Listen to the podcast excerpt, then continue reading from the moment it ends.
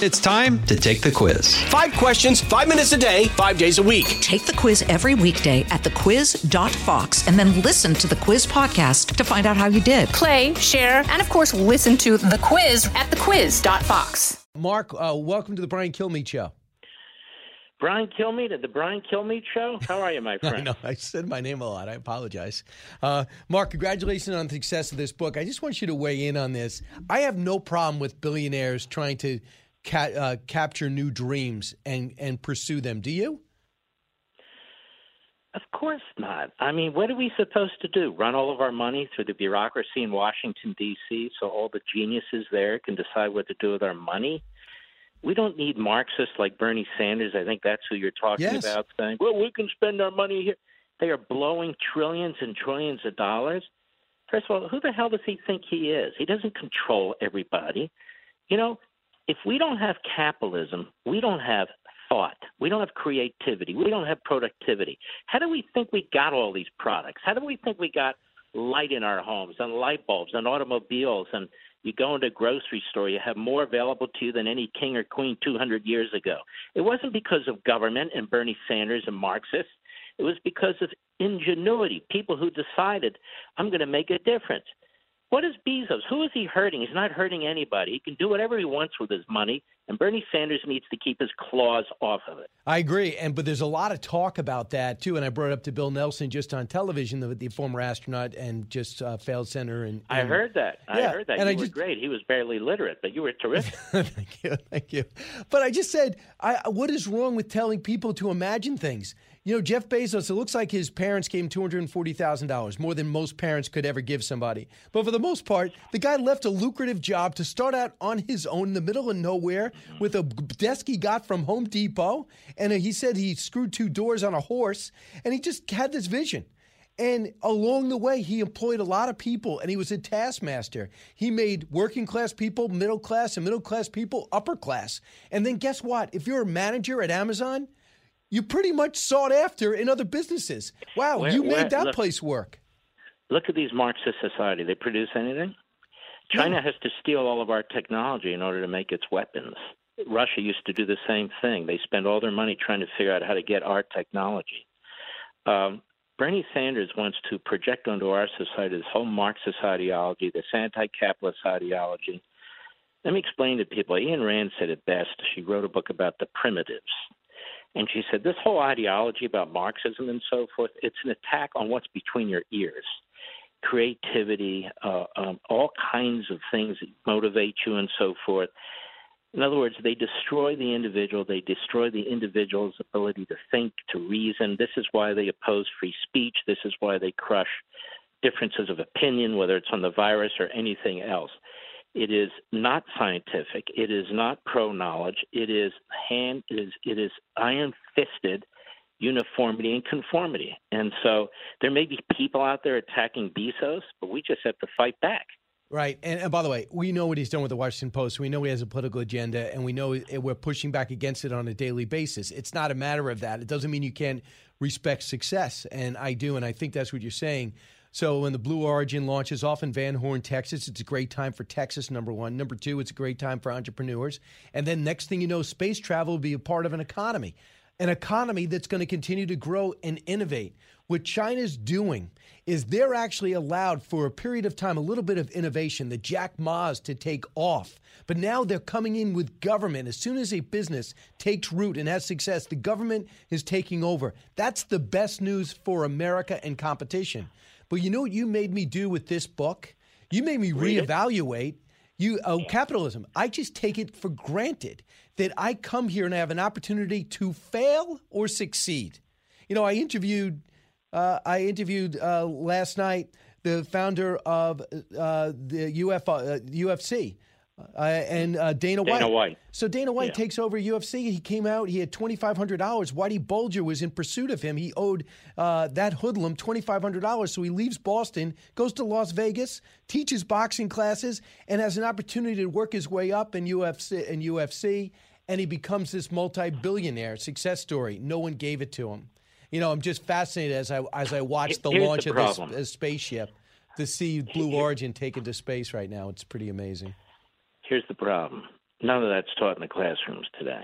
None of it. None of it of the American greatness, American ingenuity, how we defeated uh, fascism and communism, how our soldiers go overseas and fight for people of color, for Muslims, in order to free them, in order to protect them, how our country stopped Hitler and Tojo, how our country is is a magnificent country that has saved millions and millions of lives and created millions and millions of opportunities for people who wouldn't have them. That's not the narrative in our classrooms. That's not the narrative in the media. And the point of the book is to fight back. It's to lay out the case, what's going on in the country, not like you and I typically do it on TV and radio, but to get very deep where this is being promoted, where the propaganda is coming from, who the scholars are, who their intellectuals are. Because as you well know, you're a student of history, if we don't know what our enemy, enemy, not adversary, not opponents, they want to destroy this country. If we don't know who our enemy is, what their thinking processes and so forth are, we're not going to be able to develop the strategies and tactics to defeat them. So this book, just so you know, this is about a mission. This is about forming a movement. We have disparate efforts going on in school districts and so forth. We need more. We need a network. We need a national effort, or we're not going to be able to claw our way back from all these invidious, poisonous, Marxist spawned Americanized ideologies. And uh, that is the point of the book. Yeah, a few points of the book. But what I'm seeing is unfolding, unlike uh, your other books, that said this is coming. You basically say in here, with American Marxism, it is here. And what I've noticed too is it's a multi pronged process. It's first, uh, hurt America from the inside. Number two, destroy what we take great, great pride in, our incredible past. And number three, get us to attack each other. So we look at ourselves. So our enemies are loving this because we're taking each other apart. Lincoln talked about that. The only way for America to fail is for us to turn on each other. And we did briefly, and we came out stronger. But this is the whole ideology. You know, I hear some of my friends, and they are my friends on TV, they say, you know, they may be a turning point or ACU. They're all hyped up. They're strong. So I've talked to people. We're ready. They can't defeat us. And so, rah rah ain't going to do it. I'm all for it it's not going to do it. Uh, when you read The American Crisis, Thomas Paine, when you read the first couple of sentences, when you read the Declaration of Independence, these were men who were very, very serious about the challenges in front of them. Uh, when you talk to a parent whose children are being indoctrinated on racism and Marxism uh, or transgenderism, um, we got to figure out how to fight back with this stuff. And one of the reasons I, I call the book American Marxism, the title I gave it near the end when I was finishing it, is because that is the common thread. It's not about the Red Scare, McCarthyism. It is about who are these people? Who are their mentors? What are they saying? You listen to Black Lives Matter. The founders tell you they're Marxists. Antifa, they're Marxists. Bernie Sanders is a Marxist. The squad are Marxists. They hate America. They're anti Semites. They want the borders open. They defend Hamas. They defend Cuba. If we don't call these people what they are and we don't recognize where they're coming from, we're going to lose. Absolutely. And I'm going to tell you now, we're losing now. And it's time to fight back. We can't be Pollyannas about this. And, and just in case, we're talking to Mark Levin on an historic day as uh, Jeff Bezos becomes the second billionaire civilian to go into space in a matter of two weeks. Elon Musk has done it with SpaceX, but he's not Only been in board. America. Only in America Only is in true. America. But Nikole Hannah-Jones is also from America. She wrote the 1619 Project, which plays into the insidious rise of Marxism. I want you to hear how she described Cuba last year and tell me if you think Mark Levin is overstating things. Cut 35. If you want to see the most equal multiracial country in our hemisphere, it would be Cuba. Cuba has the least inequality between black and white people. In places that are truly, um, at least biracial countries, Cuba actually has the least inequality. And that's largely due to socialism, which I'm sure no one wants to hear. No one wants to hear that. So why doesn't she go? Uh, isn't it funny how they uh, all these uh, Marxists, American Marxists, they don't really want to live in these places, but they want to turn our country into that place. She knows nothing about the history of that revolution. That revolution was basically Castro with 28 guerrillas, backed by the New York Times, that overthrew a country. That wasn't a proletariat uprising. That's number one. She knows nothing about Che Guevara, who was a racist who executed and got joy out of executing black Cubans. And he, he had a real serious problem with black Latinos. She doesn't talk about that. And you see people walking around the country wearing the t shirt, including minorities. It's a shocking thing. Uh, but that's who she is. 1619 Project. New York Times pushed this. It's still pushing it. I just want to remind people that's the same New York Times who had Walter Duranty in Moscow for 12 years, who was fronting for Stalin, and they were putting pro Stalin propaganda in the New York Times. It's the same newspaper who had an editor in Berlin during the Third Reich who was sympathetic to the Nazis. They covered up the Holocaust for the most part for years.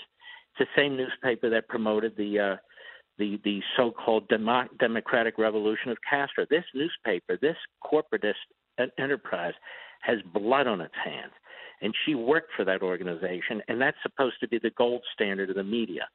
And I remind people in the book, Karl Marx's profession was as a journalist, and he wrote for New York newspapers. And the the great author who writes about Karl Marx and went through all his articles he said that the modern journalism today takes a lot of its lead from him in the sense that he would take so-called news and then twist it and spin it towards an agenda, which is exactly what most of our news media do today. You're going to learn a lot of stuff in this book, Brian. No, I know I did, and uh, I'll tell you, Mark, uh, you do right. You got to concentrate. It's not something you sit down and just say, "Let me just glaze over this." Uh, like some John Grisham novel, you you actually you have to sit there and think, and then you got to step back and go, you know, what is happening? Think about crime. Let's let crime, let's let crime run rampant. Let's let the border collapse. Let's make history fall apart. Let's go and spend $33 trillion over a budget and then say the way to solve inflation is to spend more. That was Joe Biden yesterday. And that play doesn't play into capitalism and democracy, does it?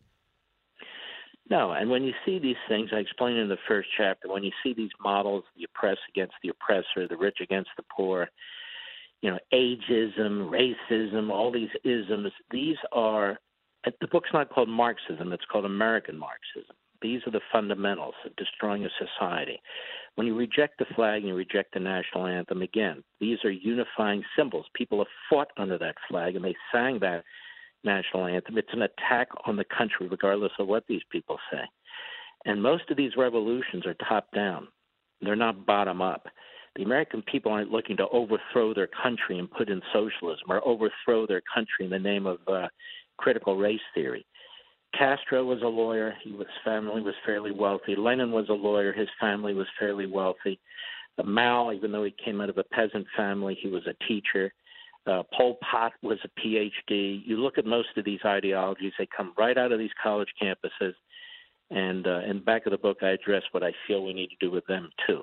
And lastly, so, Mark, the yeah. thing is, I don't understand the attraction. Is the attraction life isn't fair? It's the rich have too much, and it's about time I get a piece of that uh, piece of that pie. What is the attraction to this ideology that takes away the opportunity to succeed and fail? Why? Why would that be? Don't get mad at me, and this is embarrassing because they put me on this incredibly tight schedule for some reason. The attraction is this: uh, Marxism allows malcontents, and miscreants, and people who have no connection to society and take no personal responsibility for themselves to project it onto other people.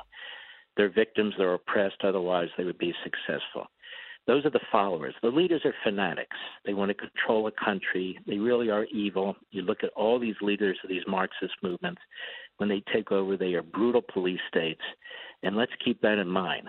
And the Democrat Party today is the vessel through which this operation takes place. They want to destroy our constitutional separation of powers. They want to pack the courts. They want to change the election system, not to help black Americans, but to help themselves. Open borders so we assimilate into foreign cultures, not into the American culture, and on and on and on. Gotcha. And Brian Kilmeade, you are a great host and a great patriot and a dear friend. And I, I want to thank you for everything you do for this country. Oh, thank you, Mark. And uh, it's so great to have you on this team. Congratulations on American Marxism, none more in the country. And you're the host of Life, Liberty, and Levin on Fox, nationally syndicated, and uh, on Fox on weekends. And you got your syndicated talk show, the best in the country. Uh, Mark, thanks so much. Appreciate it. Best of luck with your book, and I'll see God you in the hallways. Bless. All right, brother. Take care. All right, Mark Levin, thanks so much. Kudlow on Fox Business is now on the go for podcast fans. Get key interviews with the biggest business newsmakers of the day. The Kudlow podcast will be available on the go after the show every weekday at foxbusinesspodcasts.com or wherever you download your favorite podcasts. Listen to the show ad-free on Fox News Podcast Plus, on Apple Podcast, Amazon Music with your Prime membership, or subscribe wherever you get your podcasts.